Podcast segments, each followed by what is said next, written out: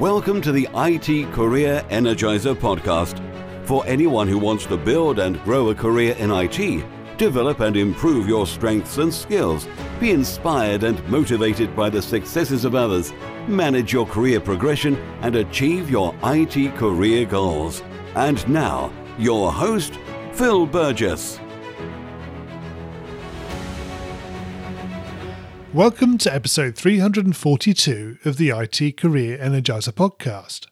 My guest on today's show is a video game pioneer, an award winning filmmaker, an innovative technologist, an author, and a Museum of Modern Art artist. He now employs his eclectic skill set as a psychotherapist in California's Silicon Valley. His latest book, Once Upon Atari, details his exploits at Atari and how they reshaped his life. So it's my absolute pleasure to welcome to the podcast Howard Scott Warshaw. Well, thank you, Phil. It's really great to be here. Appreciate the opportunity. Well, I'm delighted that you could join me, and I'm really quite excited actually to talk about your career history and understand a little bit more about some of the things we've mentioned during the introduction. So, I'd actually like to start with asking you about the award winning filmmaker accolade. So, could you maybe give us a bit of an insight into how that came about? Sure. I mean, filmmaking was something I was always interested in. In fact, you know, I grew up before there were video games. So, whereas nowadays people grow up aspiring to be video game makers or designers to some degree, I grew up aspiring to be a filmmaker. And so, at one point in my career, because I never actually went to Hollywood or worked around to the whole thing. But at some point, I did go back to school and got a certificate in video production and started making documentaries. And uh, I always want to make a documentary whenever I discover there's a topic about which there are uh, widespread misconceptions and when the truth is more engaging and more interesting than what the misconception is. I like myth busting in a way that's more entertaining. Yep. And uh, Right. I did a documentary series also called Once Upon Atari about being a, a game programmer and maker at Atari. And then I did another uh, I did another documentary called Vice and Consent that was about the San Francisco kink and BDSM scene. So I thought that would be an interesting subject matter to, to deal with. And uh, that actually ended up winning Best Documentary Feature at the Cinekink Film Festival in New York. Right. Oh, okay. so it's an interesting. Why did you pick that particular subject? I know you said it was uh, potentially interesting, but was there a, something that particularly well inspired you to to choose? Absolutely. That? I mean, you know, I'm now a psychotherapist, and I've always been extremely open minded, and so alternative sexuality was always something I thought was interesting. I never had a lot of judgment about it. I thought I had a lot of understanding about it. And then at one point, of a long, long time friend of mine became deeply involved in the kink scene. And as she did, she was relating her experiences to me. And I realized, wow, I really thought I understood what was going on there, and I had no real concept of, of the actual inner dynamics and workings. I thought it was fascinating. I was certainly curious about it, so I thought here's a great way to investigate it with plausible deniability and come out with a film and a product that I can possibly use and market. And of course, there's the sex sells thing. And uh, so, with the best of intentions, I went out and put this together. Uh, the irony of the whole thing, because there's always irony in my life, is that I found out that I ended up doing what was essentially a psychological treatise about uh, kink and alternative sexuality and where people are coming from, no pun intended, you know, in that whole area.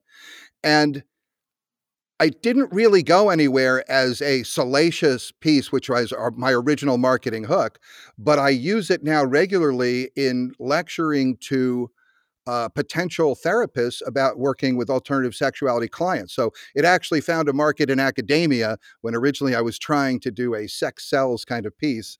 So, yep. you know, but that's the way it is in media. You find your audience where you can, and and if you can, if you get any audience, you're grateful. In, absolutely right. Yes. So that was obviously very much in contrast to your earlier documentary, which you did, which again, as you mentioned, was was titled "Once Upon Atari." So, could you maybe give us a bit of a, an understanding of, of why you felt that was necessary?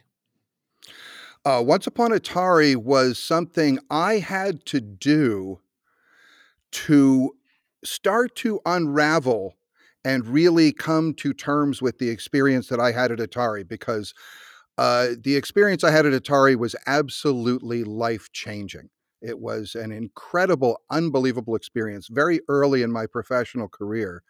Completely warped my idea of what a career should be Yeah. and changed the course of my life in so many directions. But for years after Atari, I kept trying to figure out ways to deal with it, to resolve it in my mind. And me being the media focused individual that I am, I just thought I want to go into filmmaking at some point. I have this issue I'm trying to work out and resolve. It just went together. And also, you know, as I said before, I really like the idea of myth busting in exciting and fresh ways.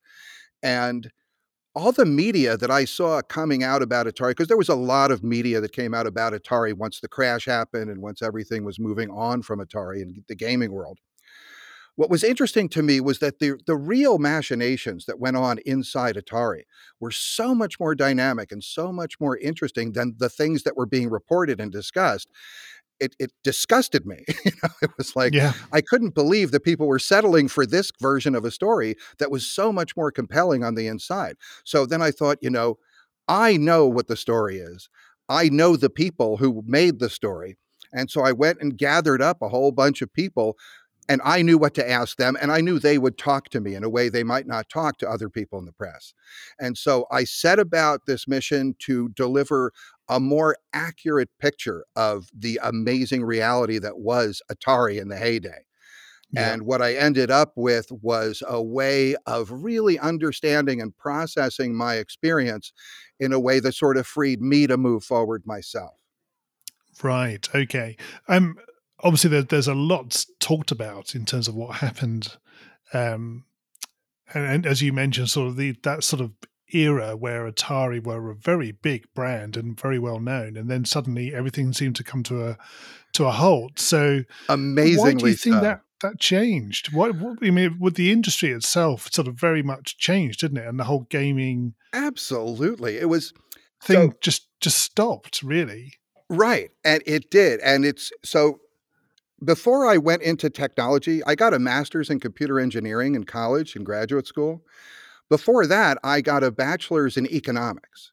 And originally, I was going to go in a whole different direction. I decided tech was probably a good thing to do. And so I switched and went in that way. But I always had this, this business orientation and focus. And at Atari, it was like the most amazing case study in business there ever could be. And as an insider technologist, it was interesting to get that point of view. So it's important to remember that Atari was the fastest growing business in American history. And within a couple of years became the fastest falling business in American history. Yeah. That kind of pop and then to disappear. Like you were saying, Atari had become the Kleenex of video games, right? I mean, very few brands ever achieved the kind of name recognition that Atari did. And for that to slip away and disappear is astounding. But what did it? I mean, there's a lot of answers for it, right? Some people say the thing that killed the video game industry was my ET video game. Uh, that's a little oversimplified, but I can understand how they get there. I think an accurate, quick uh, one liner for what happened was it was the first product life cycle. This was the first time anyone had released a video game console that really swept the market and came out and went somewhere. And nobody really Yeah. knew how to navigate those waters. And of course, the much bigger answer, all of which are covered extensively in my Once Upon Atari book, is that it was a cultural transition. There was a wave, a cultural wave that washed over Atari. And the story of Atari is a story of a regime under Nolan Bushnell that was all about product and creativity and inspired product and, and just creativity. And it was replaced by Warner and Ray Kassar and a mindset of profit maximization. Now, neither of these are evil or bad, but they're not the same thing. They're not the same thing. And when you switch from a focus on succeeding by realizing a dream and switch it over to succeeding by maximizing through channels and profits, there's a very different way that business goes. And when you have people who were set up to succeed in the first and then you try to fit them into the latter, you create some real big problems. And that cultural shift created a wave that washed out the entire industry. Yeah, it's interesting to hear about that. But of course, the industry recovered dramatically, and in, in terms of you know what happened. So, I, I would look at it from recollection that it was probably the sort of the mid to late eighties where it potentially died off, and then it there was a resurgence again in the nineties, and in and, and ever since really, it's just been an ever growing um, industry. It was, it was, and uh, I've analyzed that and really looked at that, and I think part of what went on is that you have to look to the financial community, as is so often the case in industry, right? Is that what happened was video games were there. And from the financier's point of view, there was always this question in the back of people's mind is this really a thing or is this a fad? And nobody knew the answer, but they were willing to believe either. I think for us inside, for the people who were developing the games, we recognized what was happening, which was we were developing a new medium. We were pioneering a brand new medium of interactive television, which was a huge thing to do. And obviously, that was never going to go away. That would that nothing was going to change that. But from a financier's point of view, this was a huge profit monster right? It was just amazing opportunity. And then suddenly the industry got overrun, oversaturated, it fell apart, and it died, at least in America. And so, what that did was it convinced a lot of financial people that it was a fad. That answered the question was it a fad or was it real? Oh, it was a fad, and all the money went away, which means startups, new, new ventures, all of those sort of went away for a while. What revived the business was in other countries, specifically Japan, Sega and Nintendo, they didn't have this experience right? They were still running and working on their next generation systems, which Atari had never done because Atari, you know, Atari didn't want to do a next generation system because they kept milking the cash cow of the 2600. So why would you step on that? They didn't understand the idea that there's a limited life and you're going to have to have a next act. They were just still milking this incredible cash cow. So when Atari died and there was no investors left to bring someone else in, eventually other machines came in from other countries and those gained a foothold, right? The revival in the late 80s was not American based machines, it was foreign machines. And there was the Japanese that came in and showed us that yes, there is a second act, there is more life. And also, they learn from the mistakes of Atari. Because one thing Atari did was it was the first penguin, right? Atari was the one who made the mistakes that other people got to see and take advantage of to come in in the second wave and correct a lot of the issues. Yeah, exactly. Now, I want to go back to something you mentioned just now as well. So, you mentioned the ET game. But I think before we talk about that, maybe it's worth people knowing that you were obviously involved in some other very successful games prior to that. So could you maybe give us a bit of an insight into your into your game development history at Atari? Absolutely.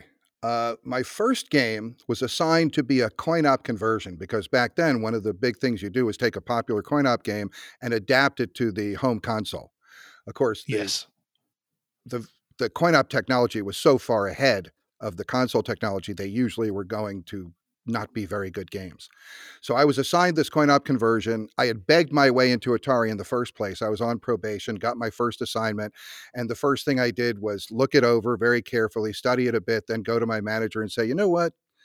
I think this game is really going to suck on this console. I think it's just going to be horrible, and I can't afford to have my first game suck. I just don't want that to happen."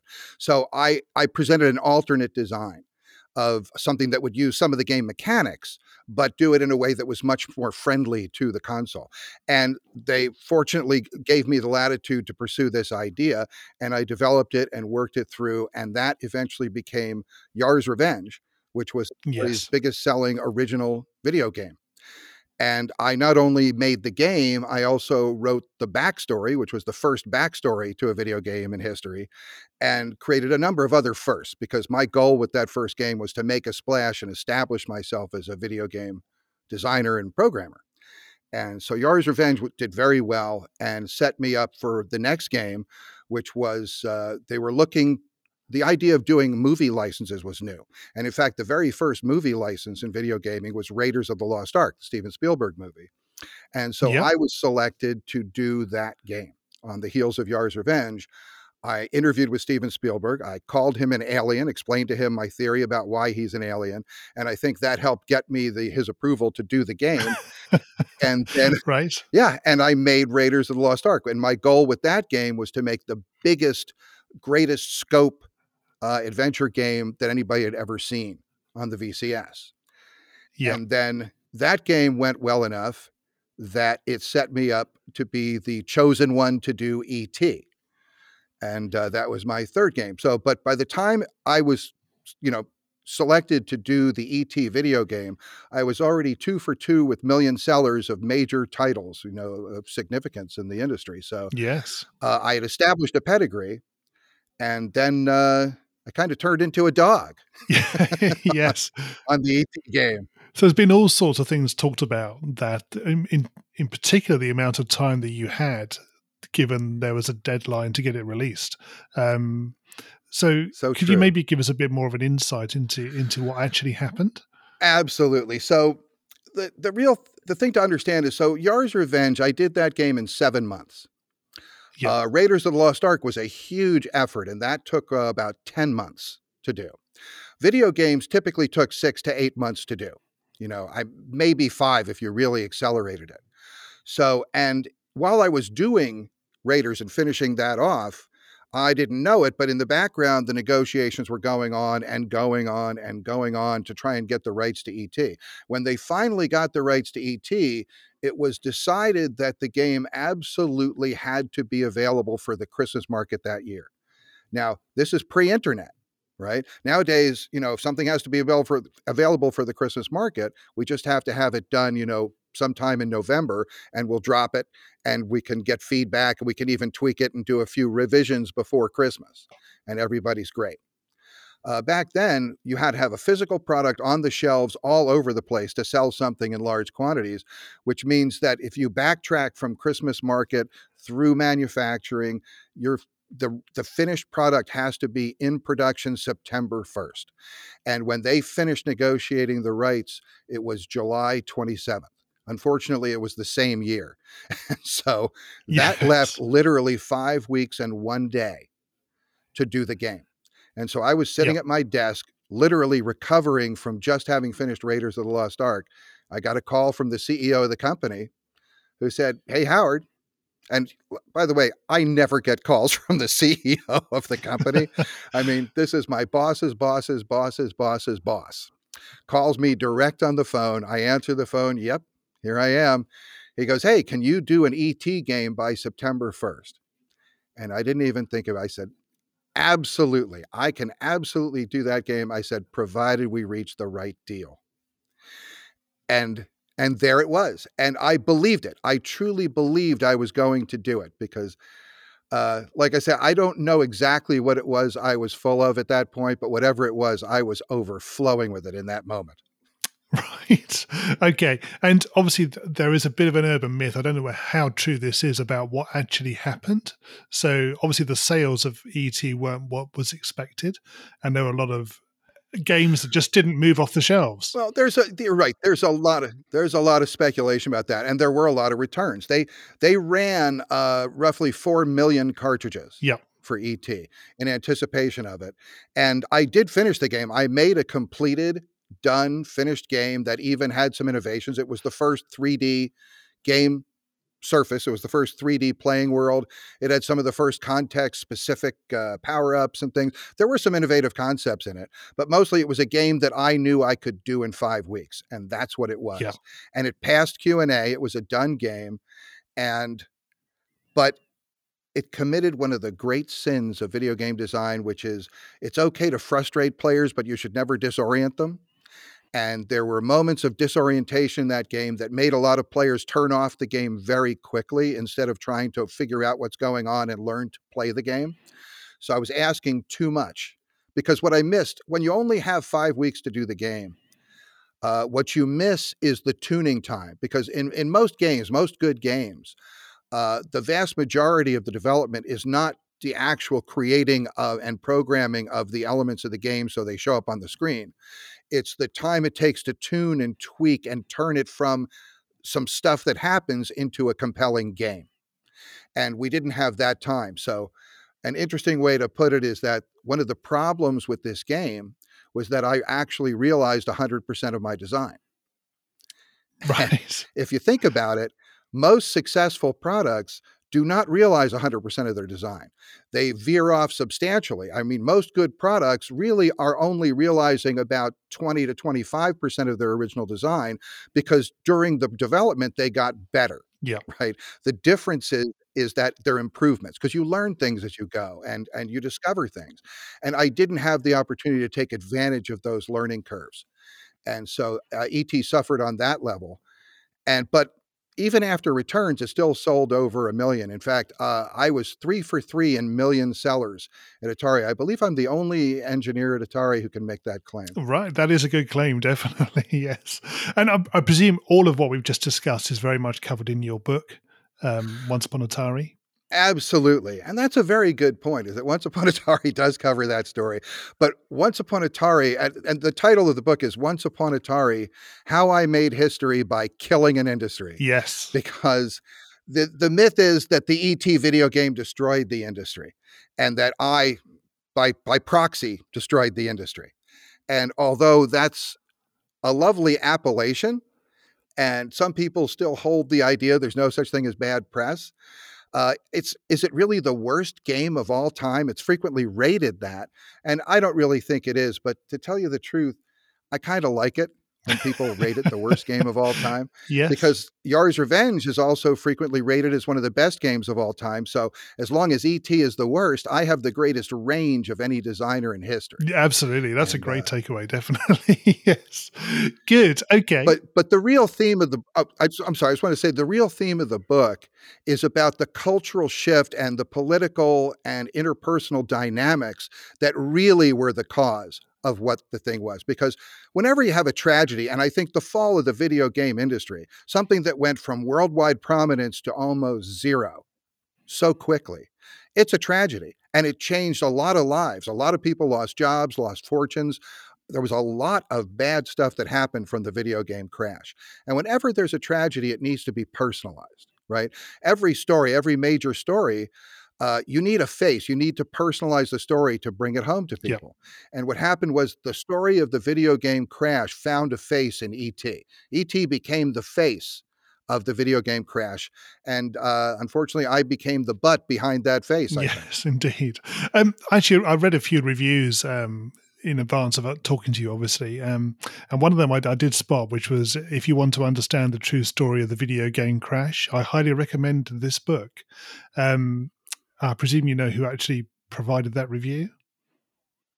I do. That was Nolan Bushnell himself, indeed, co-founder of Atari. Exactly. So he knows he knows that story. Yeah. And so I'm very honored that he feels it's uh, worth recognizing that way. Yeah, I've been very blessed with some very positive reviews. But what I tried to do was just tell a, a major truth about, and what I've heard a lot from people is that the, the way I've explained the interdepartmental uh, vicious politics, the sniping, uh, the lack of cooperation, the misunderstandings that went on. Uh, people find it very fresh today because, and and you know, the thing is, it, people find it very odd that I became a psychotherapist. You know, I was a technologist, I was a programmer, and most people don't think of programmers as the kind of people who are going to become therapists. But I always was. I was always more focused on people and dynamics than I was on technology. And I found it very interesting uh, to see how people in a successful corporation uh, end up turning on one another. It's uh, because, you know, one thing you learn in a place where there's a dramatic success is that success has a thousand parents, but failure is an orphan. Yeah. And that was rarely so true as it was at Atari. Interesting. Yeah, absolutely. Right. Okay. Well, that was a great overview and understanding of, of um, once Upon Atari. But obviously, regular listeners will know that the, the podcast does follow pretty much a very fixed format usually. So, what we're going to do is we're going to go into the the standard question set within the the um, the podcast interview. So, hopefully, that's okay with you. Sure. Yeah. So I really wanted to start with asking you if you can share maybe a career tip, one that the audience may not be aware of and perhaps should be. Uh, I'll tell you one thing that I think is a really important thing to know in almost any career, but especially if you're going to go into technology, and even more so if you're going to go into technology entertainment. And that is, you need to be prepared to pay your dues. And everybody says, you know, pay your dues and that's it. And that's okay. Everybody gets the idea that I'm going to have to work to do something. But here's the thing about uh, when you go into entertainment technology. As I, I, mentioned earlier that you know I grew up looking at films because I didn't grow up with video games. I was one of the people who created video games, so I don't know what it's like to grow up in a world where there are video games. But most people today do. And if you grew up with something and you dreamed about it and you aspired to it, you have your own fantasy of what that's going to be like. So when I became a video game maker, there was no fan, there was no pre-concept. I was making it up as I went along nowadays people go into entertainment technology thinking i'm going to be the next whomever you know whether it's spielberg steve jobs it could be anybody but it's i'm going to make a difference. I'm going to be the one who creates this magnificent thing. And you don't usually fantasize about the hard grueling work and effort it takes to deliver entertainment products which is brutal. And so when I talk about paying your dues, what I really mean is be prepared to have your dreams shattered is a tough word for it, but corrected, I think, is more accurate because the difference between your fantasy of where you're trying to get to and the reality of being there, that can be harsh. So be prepared and know this, know this that if you break through and you stay the course and you make it through to getting your product out, that feeling, that idea that people are out there enjoying your work, your creative product, and you're entertaining literally millions of people, it's worth it. It's totally worth it. But it's a harder path than you imagine. Yeah, it is absolutely okay. The, the, next question that we may have already touched on it, but but what was your worst career moment, and what you, did you learn from that? Ah, so many to choose from. To tell you the truth, um, my worst career moment at Atari was probably uh, during the development of my first game, Yars' Revenge. Before it was Yars' Revenge, because I didn't make up the whole Yars' Revenge story till the end. I had this concept. I had convinced everyone that it was a better idea for me to pursue my proposed design than it was to do the licensed game they wanted me to do. And about two months in, when I had the basic game mechanics up and functioning, the game unfortunately did suck. and, and I thought, oh my God, I've talked myself into a hole, and how am I going to unbury myself from this? Because, and that was a really scary point uh, fortunately, I was able to take some positive feedback from some other people.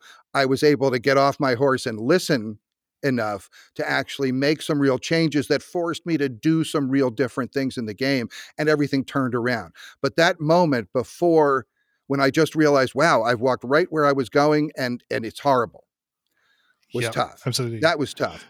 I'll tell you another moment that before that that was even worse was the moment I was I I'd gone to graduate school and found a love of computing. I loved, loved, loved programming computers. It was the answer to everything I was pursuing, which I never had the answer to what I wanted to do. So that was great. And then I got out and I got a job at Hewlett Packard. I was a multi terminal systems engineer at Hewlett Packard. I was really rolling. I thought, this is great. And what I was doing there was horrible.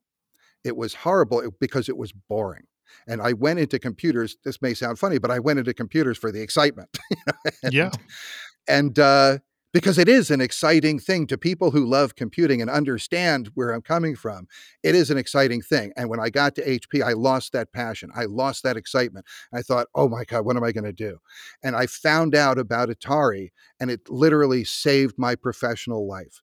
But I was literally, I, I was just depressed and in tears contemplating where did this thing that I loved go? That was a real low point.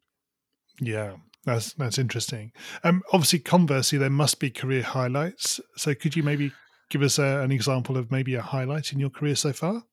Well, got plenty of those too. I gotta say, Good. I guess I'm a guy who kind of lives at the edges of the spectrum, right? Yes. I'm either big highs or big lows. But uh, one absolute killer moment, career moment, does go back to when I was uh, trying to get.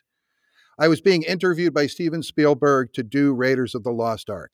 Yeah. And so it was my job to get on an airplane early in the morning, fly to LA, fight the traffic, and arrive at uh, Universal Studios, or Warner Brothers Studios, rather, to Steven Spielberg's office for an interview with him. I'm going to go there, and Steven Spielberg's going to interview me to see if I get to do a game for his movie. And and I'm a huge movie and TV buff, right? As I mentioned, I think. And so mm-hmm. I get there and I went through everything to try and I'm not an early morning person either, but I went through everything to arrive in LA at this office at 9:30. I got there at 9:25. I walk in the room and the first thing I hear is there's the receptionist there, and she says to me, "Oh, we've moved your meeting to 3:30 this afternoon." And I'm like, "What? I flew I flew. I took an airplane to get here to make this meeting. What do you mean you moved it 6 hours?" And she says, "Yeah." And and I was really at first I was really kind of bugged. But yep. then I realized, wait a minute. So I looked, I said, Can you fix my ticket for me? So my return flight. And they said, Yep. Yeah, and they took care of that. And then I said, Hey, you know, this is Warner Studios. I said, between now and uh, 3:30, is it okay if I just sort of cruise around the lot? And they go, Yeah. Yeah, go ahead. so I got to spend a full day unescorted all over Warner Brothers studios. I stole things from sets. I, I did. I ate at the commissary with people in costume. It was the most amazing day. And then at the end of that, I got to interview with Steven Spielberg. Got to explain to him why I know he's an alien, and ended up getting approval to do his game. But I'll tell you beyond that, I'll tell you one other moment that's just that still lives in me as super satisfying, an incredible moment. Is that is people talk about, you know, at Atari, people talk about drugs at Atari, right? And you know, yeah. I'm not going to kid you, there were plenty of drugs at Atari. But the big drug, the main drug at Atari was getting a game done because what back then it wasn't a collaborative effort, right? It was one person, one game. It was your game. And to get your game released and get it out on shelves and in stores and to see commercials on TV for your game, that was a high that everybody chased. And that was an amazing experience. And I got the apex moment on that is one day I walked into a store and they they had video games on display and Yars' Revenge was up on the demo screen. And there were two kids there who were literally fighting over the controller. There were kids fighting for the opportunity to play my game, and I got to see that. That was an incredible moment of satisfaction, and that will always stand as one of the most amazing moments of my career. Yeah, I'm sure that probably happened in many homes across the US and elsewhere as well when your game was actually out there. Well, as a therapist, I don't endorse sibling rivalries and fighting, but as a game maker, go for it, guys. if you love the game that much, I'm going to appreciate that. Exactly. Yeah. Cool. Okay. Um. So, Howard, can you tell us what excites you about the future of careers in IT? Well, what's exciting to me about the future of IT is that it's so wide open. One of the things that I think is most overlooked about video games and, and tech is that video games are like in some ways the least significant product of video game development.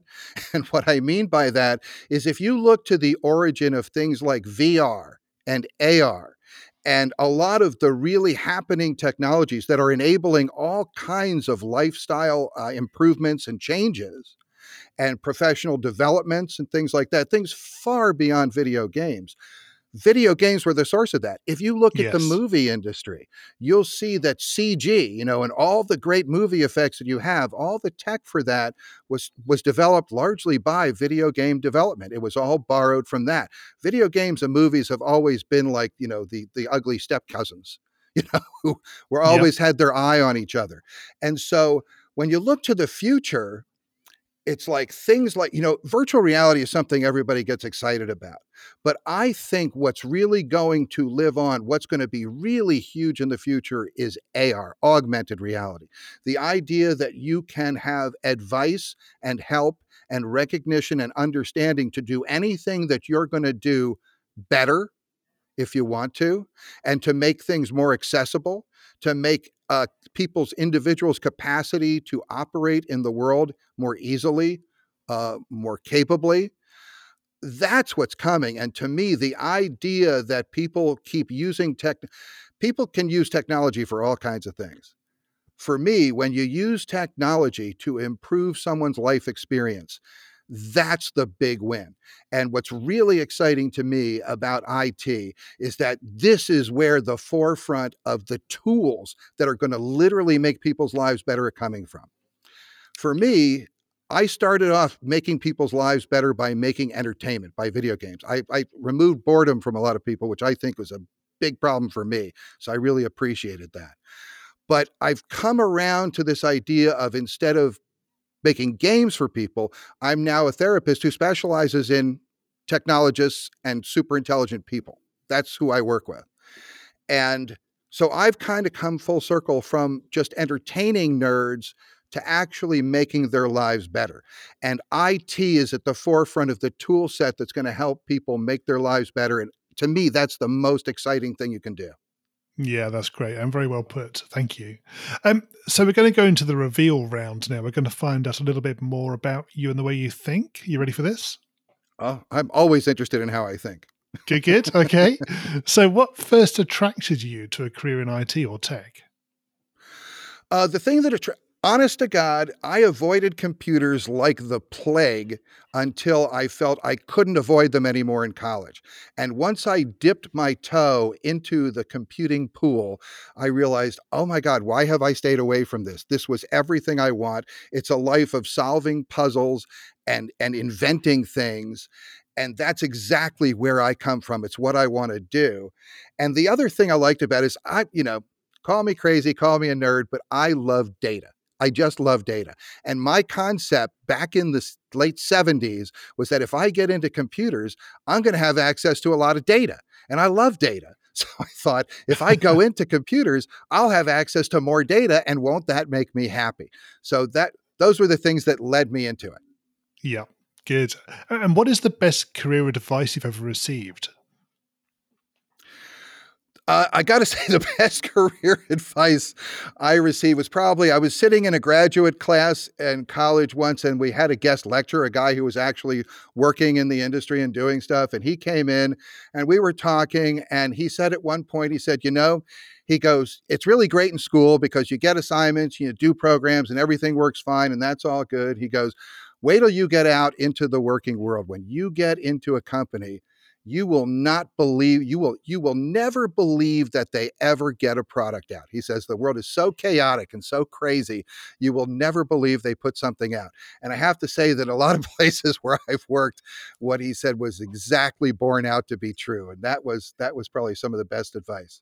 On a pure on a i can tell you, on a pure technical level though the best advice i ever got was there was a genius programmer who was also teaching in this program and what he said to me once that has always rang true always was, you know, you can try to organize your code really well, but the thing that makes the biggest difference in how your program's going to go is how you organize your data. And that was true at the assembly language machine level. It's true at every level is that don't think about how you're going to write your code. Think about how you're going to organize your data because that determines how everything's going to go. Right. Okay. Yeah, that's that's very good advice, definitely. And what is the worst career advice you've ever received? The worst career advice I ever received was from my mother when when I told her I was going to quit Hewlett Packard to go make games for Atari. And she said, I can't believe you're throwing away a great career at this multinational company to go make games. You're throwing your life away. You're not my son anymore. That was the worst right. career advice, and I'm really glad I didn't take it. No, absolutely. And if you were to begin your career again in today's world, what would you do? If I were to begin my career in gaming in today's world, I would focus way more on the handheld apps than I would on the console experience because right. I started in games where you could be the auteur, where you could be in control and drive your project. And I like that. For me, that's really, that feeds me. That's important. And console gaming has grown way beyond the point where any individual can do it. It's just not realistic. But technology has circled back to the point where now there are handheld apps and things that individuals can develop. And that's where innovation happens. That's where new ideas happen because big console gaming, the, the analogy I like to use is like big console games are like cruise ships and like individual apps are like motorboats. Now, a cruise ship can hold way more people, way more experience, way more supplies. You can have a great time on a cruise ship. But one thing you can't do on a cruise ship is change direction, right? And a motorboat, when you see a new place, you want to just go look at that. What's over there? I can go there. And if I change my mind, I want to go over here, I can go over there. And that means that you, the the, ver- the journey of discovery lives in flexibility and big projects don't have that. So for me, if I were to go in now, I would go way more towards the handheld app end of things as opposed to trying to engage the console world. Yeah, that's interesting to hear, definitely. And what career objectives are you currently focusing on? So my current focus, I mean, I'm I'm very passionate about being a therapist. I love being a yeah. therapist. I love helping people move forward. But I also, so where I'm doing now is I'm starting to do more writing. I mean, Once Upon a Atari is my fourth book, I believe. But I have books coming on relationships. I want to do some books that'll help people. I want to bring fresh eyes to old problems because that's what I always like to do. I like to take long standing problems and find new ways of approaching them, new ways of seeing them. And so that's what I tried to do with Once Upon Atari about the video game industry. And I'm going to do that moving forward with relationships. But I mean, I just have to say that, you know, that what I did with Once Upon Atari that was very important thing for me to do was I really think Once Upon Atari is it's kind of a love letter to the, the never-ending battle between entrepreneurial spirit and corporate groupthink. And I think what I tried to do was to lay bare what I think are kind of ironic wins, losses, and shenanigans of the infighting that always accompanies great corporate success. And I really hope I achieved that with this book because that's that's what I was setting out to do. Yeah, good.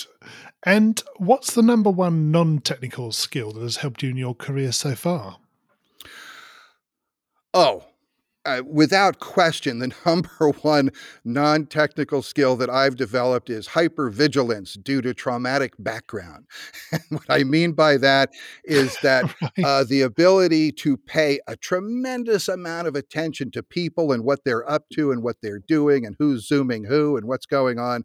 Because in corporations, that's that's what you got to pay attention to. And I've always been, I've had this just innate fascination with human behavior and why people do what they do. Whereas some people see something really outrageous and they think, oh, why would someone do that? That's crazy. Why some that just it doesn't make any sense. I look at something like that and I think, you know, the person who did that, what they did in that moment, it made sense to them. And I need to figure out how, what kind of point of view, what kind of worldview is it that what they did makes sense from that point of view? And in a sense, that's how I look at doing therapy, right? As I look at every individual, the way I look at therapy is everybody has their own OS. It's like you're living in a world where there's an infinite number of different operating systems. And, and when a person comes to me in therapy, I think, okay, here's a brand new operating system. What I need to do is figure out the system dynamics in this operating system. And then if I can figure out the API, I'll be able to help them design a new solution to go where they're trying to go. That's honestly the way that I look at doing therapy. And uh, I've never right. heard it put that way by most therapists, but that's really where I come from. I wouldn't have thought so. but, no. And what do you do to keep your own career energized? Uh, what I do to keep my career energized is new things. I always try to do new things. I always try to make new challenges. So, uh, you know, when I was in technology, I always had to have a creative project. So I've gone through writing, uh, writing columns, writing books, uh, photography, uh, filmmaking. I've been in all kinds of technology. I've been in robotics. I've been in compilers. I've been in video games and real time control systems. Uh, and now I write, and I write in nonfiction. I write narratives.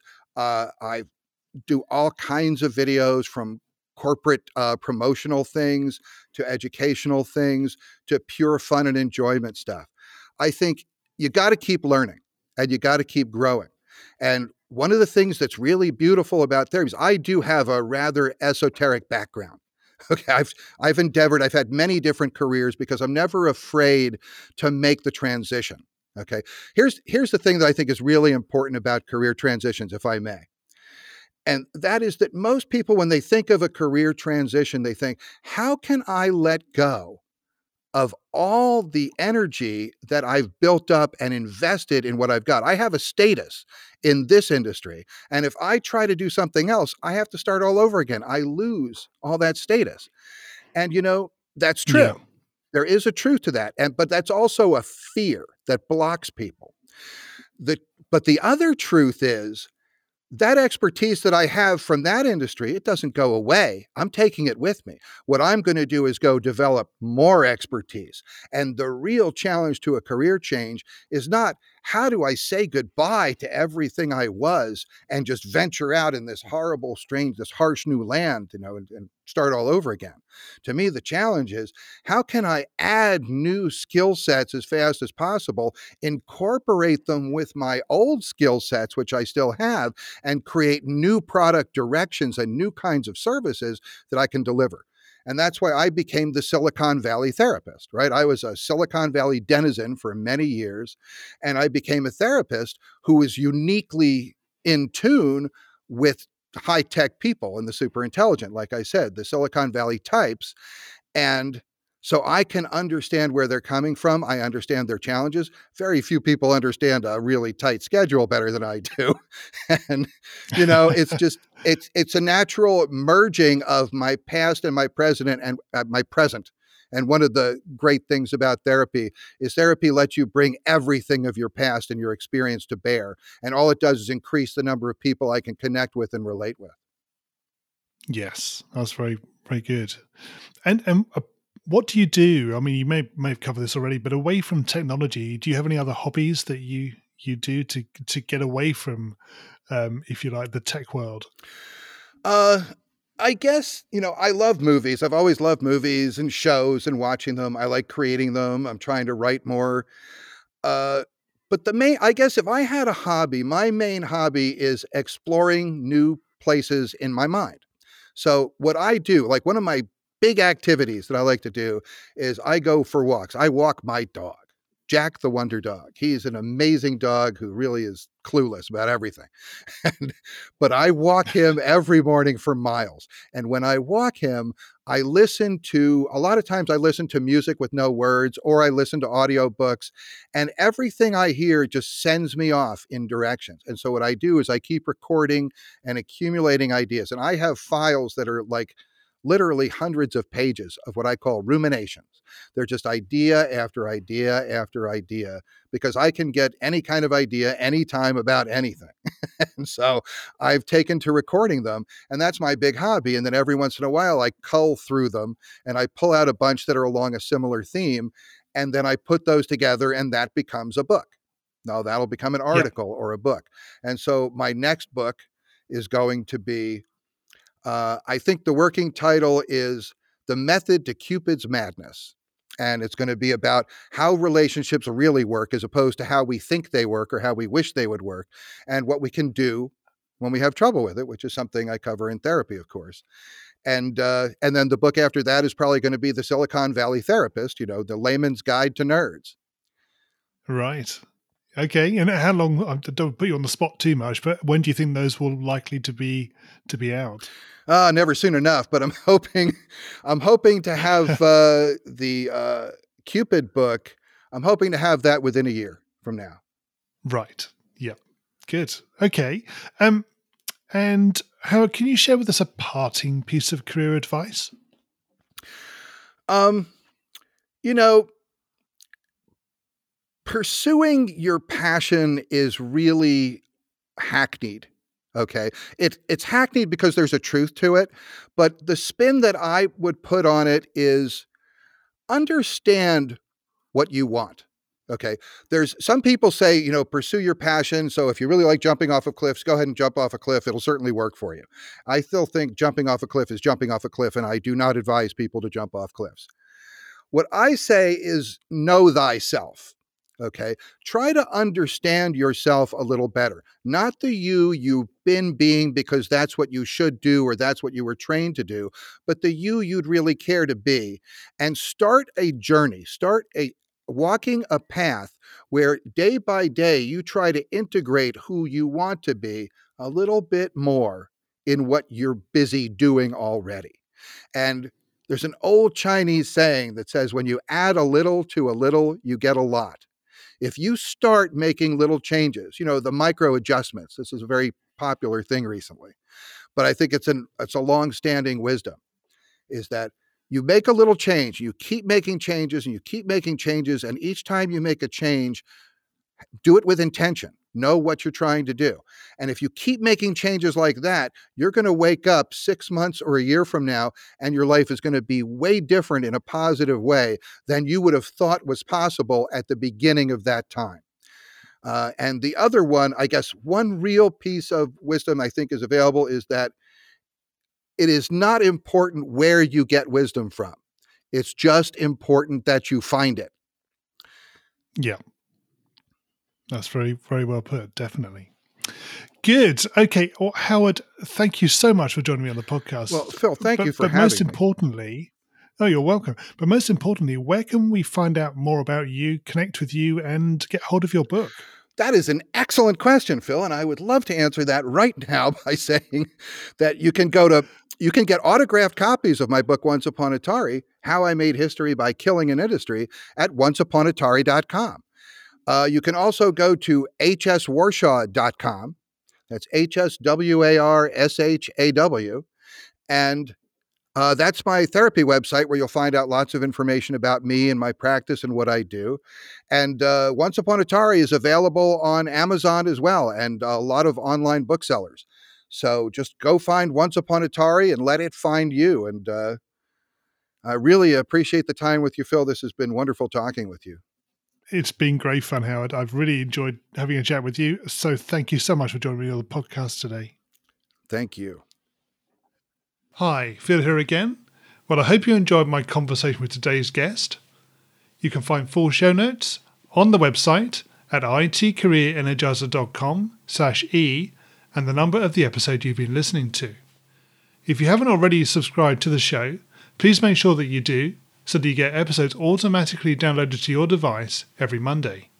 Thanks for listening and have a great week. Thanks for listening to the IT Career Energizer podcast. To find out more about building a successful career in IT, visit itcareerenergizer.com.